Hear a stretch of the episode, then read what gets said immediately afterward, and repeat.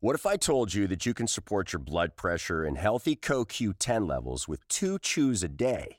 The new SuperBeets Heart Chews Advanced is now supercharged with CoQ10. That's like getting CoQ10 for free. Our powerful blend of beetroot, grapeseed extract, and CoQ10 supports your cardiovascular health.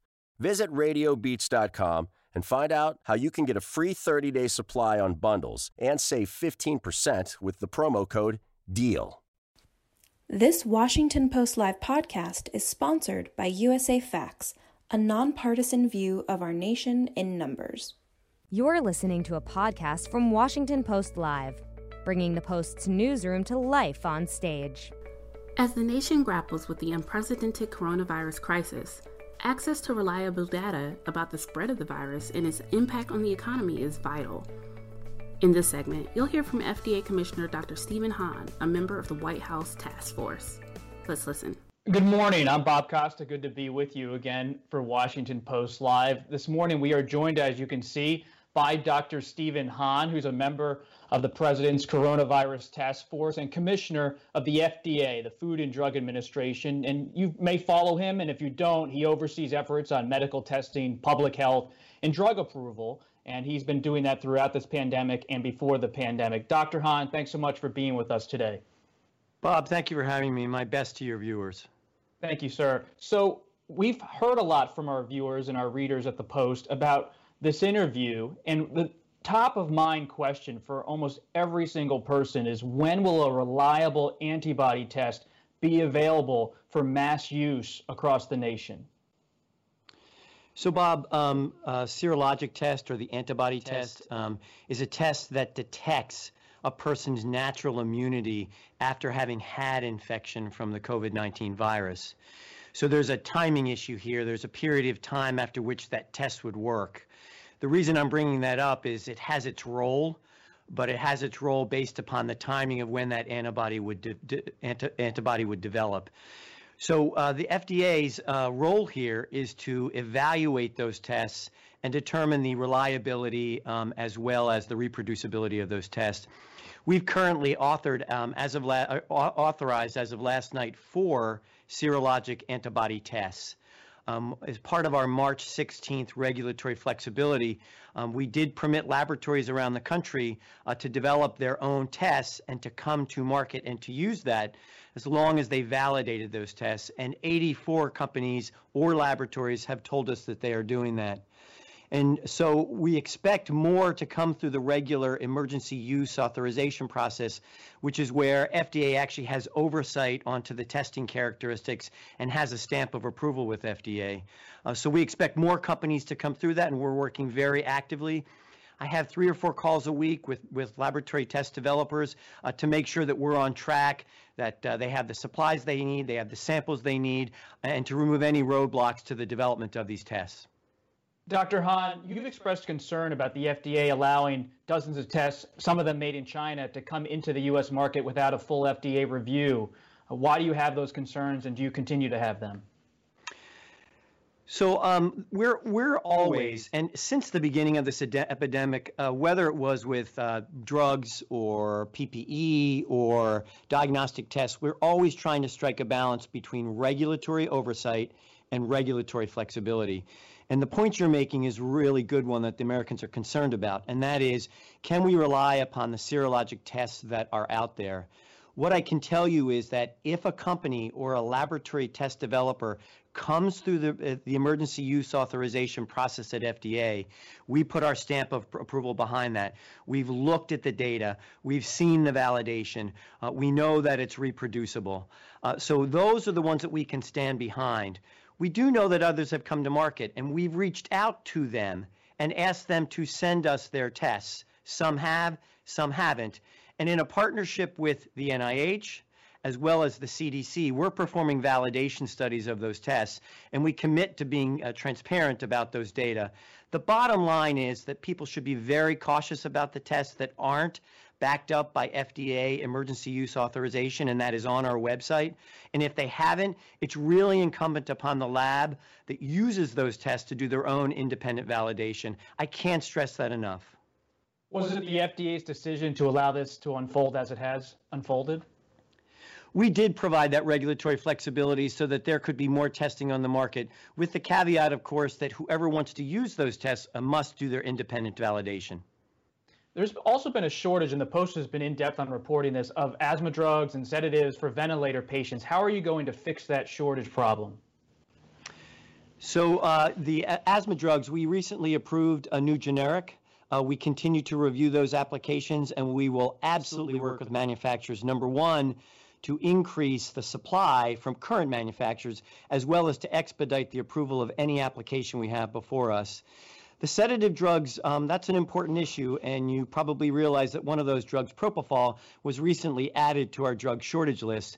This mm-hmm. drug has been off and on our drug shortage list uh, for quite some time, but most recently got back at, got added back on because of the issues around ventilated patients.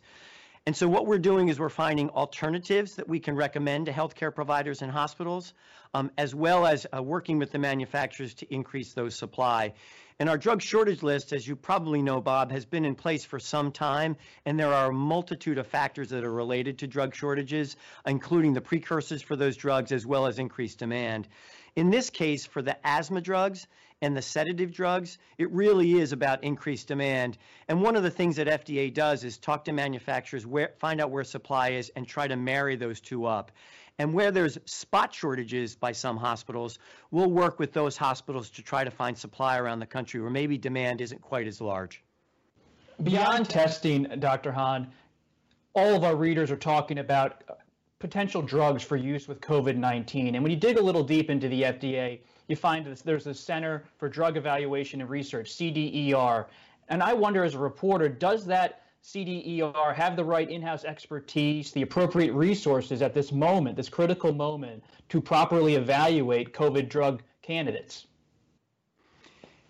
So we have seen a surge um, in the applications to the agency for potential drugs uh, that are that are um, being considered for COVID-19.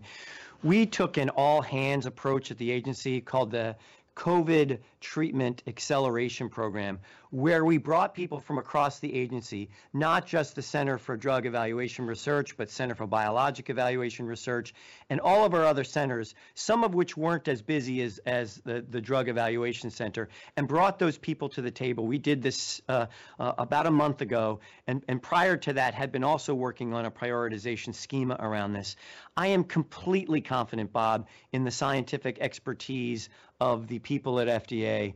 Um, they are wonderful. Uh, they have looked at these applications, they have prioritized them, um, and they have been making decisions based upon data and science. And just a little anecdote here, Bob. I was on a call this morning, early this morning, with the team that's actually doing this prioritization and work. And I can tell you that um, the science is uh, being applied very well. Uh, we're using a data-driven approach, and at this point uh, with the applications, we do not have a significant lag in assessing those applications. Now, much of this is dependent upon the sponsors, the people that are coming toward us bringing the data. We just want to make sure that they have the right information and they know what data we need so that we can make the appropriate decision for the American people. To expedite those clinical trials, is there any chance you go beyond our borders and work with the European medicines agencies or other foreign agencies? Absolutely. We have uh, relationships with our um, brother and sister regulatory agencies around the world, and we absolutely are participating in that. Let me describe one effort with respect to vaccine development. Um, we want to develop what's called a master protocol, which is where um, multiple different vaccines, and this can be done for therapeutics and has been done for therapeutics, can be entered into this protocol using a very sort of similar clinical trials approach and statistical approach. It's a very efficient way of looking at multiple different therapeutics vaccines. So that's just one example of how we will and are doing that moving forward and now. In terms of the drugs that are, that are on your radar, we've been reading about Avigan and reporting on that, Favipiravir. Uh, it's a Japanese antiviral. Do you see an expansion of trials on that specific drug in the coming weeks? We have seen applications, um, and we did approve uh, a, a, go forward for one of those trials. Um, we are open and have been actively working with sponsors on these trials. When they come to us, we do not provide any delay. We want to look at the science, make sure that there's adequate protections for for uh, people who enroll in these trials. So yes, I expect to see more in that in that area. What about when you step back a little bit, Dr. Hahn, and you look at all the drug legacy products out there? Is there anything that's under consideration for approval for COVID 19 that we're not really talking about that you think is going to come up and be an important drug? There are, or there are many drugs. I mean, we are getting hundreds of applications, and we're prioritizing those where we think the science is best. Although we're looking at every application, and yes, I, I do think that's the case. I'm limited, Bob, and I'm sorry about this, by confidential commercial information, so I can't speak to anything that's not in the public domain. But I do think that's the case that you're describing. Bob, we have tremendous academics, drug innovators, manufacturers who are looking at a wide range of therapeutics. And although um, I think we have seen evidence that our mitigation efforts are working, uh, we have to keep pushing forward very aggressively on this because we need to make sure that we have all of the available resources as we move into the summer and the fall. Dr. Hahn, since we're in the middle of a pandemic, if some of these drugs do get FDA approval, will traditional FDA rules and regulations for direct to consumer advertising be relaxed in any way? we are going to look at all of our authorities and be as flexible as possible. And Bob, this is another point about risk versus benefit. In an emergency situation, when we use our emergency use authority, our job is to assess the risk and the benefit. So if we determine that a certain set of authorities, such as the direct-to-consumer advertising, um, is something of value and the benefit outweighs any concerns or risks, we would certainly move forward. We'll take these on a case-by-case basis. If we see that in general a certain approach is the right approach to take from a broader point of view, we'll make that uh, guidance known as well. Dr. Hahn, anyone who looks at your biography, you're a longtime medical professional. Uh, you may have seen your name in one of my recent stories in the Post. You were part of a meeting at the White House with Laura Ingraham on hydroxychloroquine. As a reporter, I have to ask do you feel pressured by this White House in any way to prod hydroxychloroquine along toward approval? Um, I, I, do not feel any pressure um, other than the urgency of the situation around COVID 19. I can tell you my conversations with the White House have been very professional.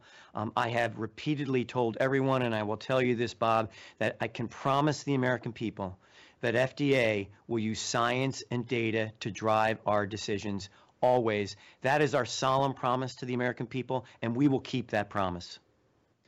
And so your emergency authorization was FDA's sole decision, not something that was pressured from the outside? On hydroxychloroquine? That was FDA's decision, absolutely. And let me explain that, Bob. It's a really uh, excellent question. And that is, um, we uh, received a lot of donated drug um, for use uh, in this particular situation, hydroxychloroquine and chloroquine. And one of the legal um, parts of the uh, agreement for that donated drug was, in fact, to have an emergency use authorization. And you'll see in our emergency use authorization that we use the data that's been published about hydroxychloroquine and chloroquine to drive that decision. This does not mean that FDA has authorized the use of this drug for the treatment of COVID 19, but it does allow the drug to come into the system so that it can be used for those really important clinical trials, as well as for doctors to prescribe in a doctor patient relationship if they see fit. But let me assure the American people again, we're using data and we're using science to make these decisions. Just one final thing. We, a lot of people reading out there, and we've gotten emails about this anecdotal reports of heart conditions or side effects from hydroxychloroquine. Should they have any caution by trying to pursue that at all, even though it's being used by doctors to treat COVID 19 in some cases? Well, a couple of things here. One and foremost, and you're right, um, I, as little as three months ago, I was a practicing physician, and uh, nothing's more sacred and important than the doctor patient relationship. And this conversation has to take place between a patient and a doctor what medications are the patient on, what other medications are going to be started, do they have an underlying heart condition. We do know that the drugs, uh, the drug hydroxychloroquine has been used for years um, in the setting of lupus, for example, and is safe. Uh, but we also know that when it's combined with other drugs, there might be an increased risk of heart complications. So again, uh, doctors need to be aware of this. They need to know the facts behind this, and then they need to make a decision that's absolutely best for the patients. And one thing, Bob, I know about American medicine, our doctors and nurses do that. They have their interests of their patients at heart, and that relationship, again, is sacred and really important to to keep it within that conversation.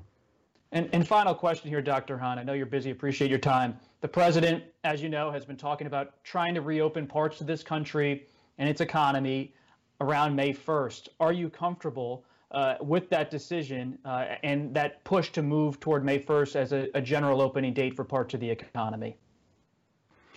So, this is going to be a data and science driven decision. I am comfortable with using data and science to make that decision. I have been incredibly proud of the task force and how the doctors have come together with everyone uh, governors, uh, uh, folks in Congress, uh, the White House to actually have those very collaborative discussions. A lot of give and take and a lot of discussion about this. And so that the decision that the president makes and the recommendations that he has will be fully informed by the information that we have, and particularly the science and the data. But is there any part about testing, just a one quick follow up, any part, any metric on testing you, you would want to see before that happens? What I want to see is the appropriate use of testing um, in this setting. And I know that the task force doctors have worked very hard to determine what is the appropriate role for testing. And remember, big country, areas where there have been hotspots and folks who've been infected at a higher prevalence than in other areas, we must individualize for different geographic areas and we must also individualize for the different patient characteristics. So a 22 year old who is healthy is going to be different in terms of how a physician or a healthcare provider or a state health official will, will address that versus someone who's older and has coexisting uh, illnesses and might be on other medications. So it's a complicated issue, and it's the interface of both economic, political, but most importantly, health and safety realities. Dr. Stephen Hahn, Commissioner of the Food and Drug Administration and a member of President Trump's Coronavirus Task Force, thank you very much for your time this morning. Thank you, Bob. My best to the American people. And thank you for joining us here on Washington Post Live. We will be back next week with more programming. Even though you're at home, we're going to do our best to provide you with uh, conversations with people who are making decisions in this country uh, at the state level and at the federal level. And thanks to Karen Tumulty and Steve Ballmer for joining us earlier. I'm Bob Costa. Stay safe. Thanks for listening. To hear more interviews from this series and other Washington Post Live programs, visit us at WashingtonPostLive.com.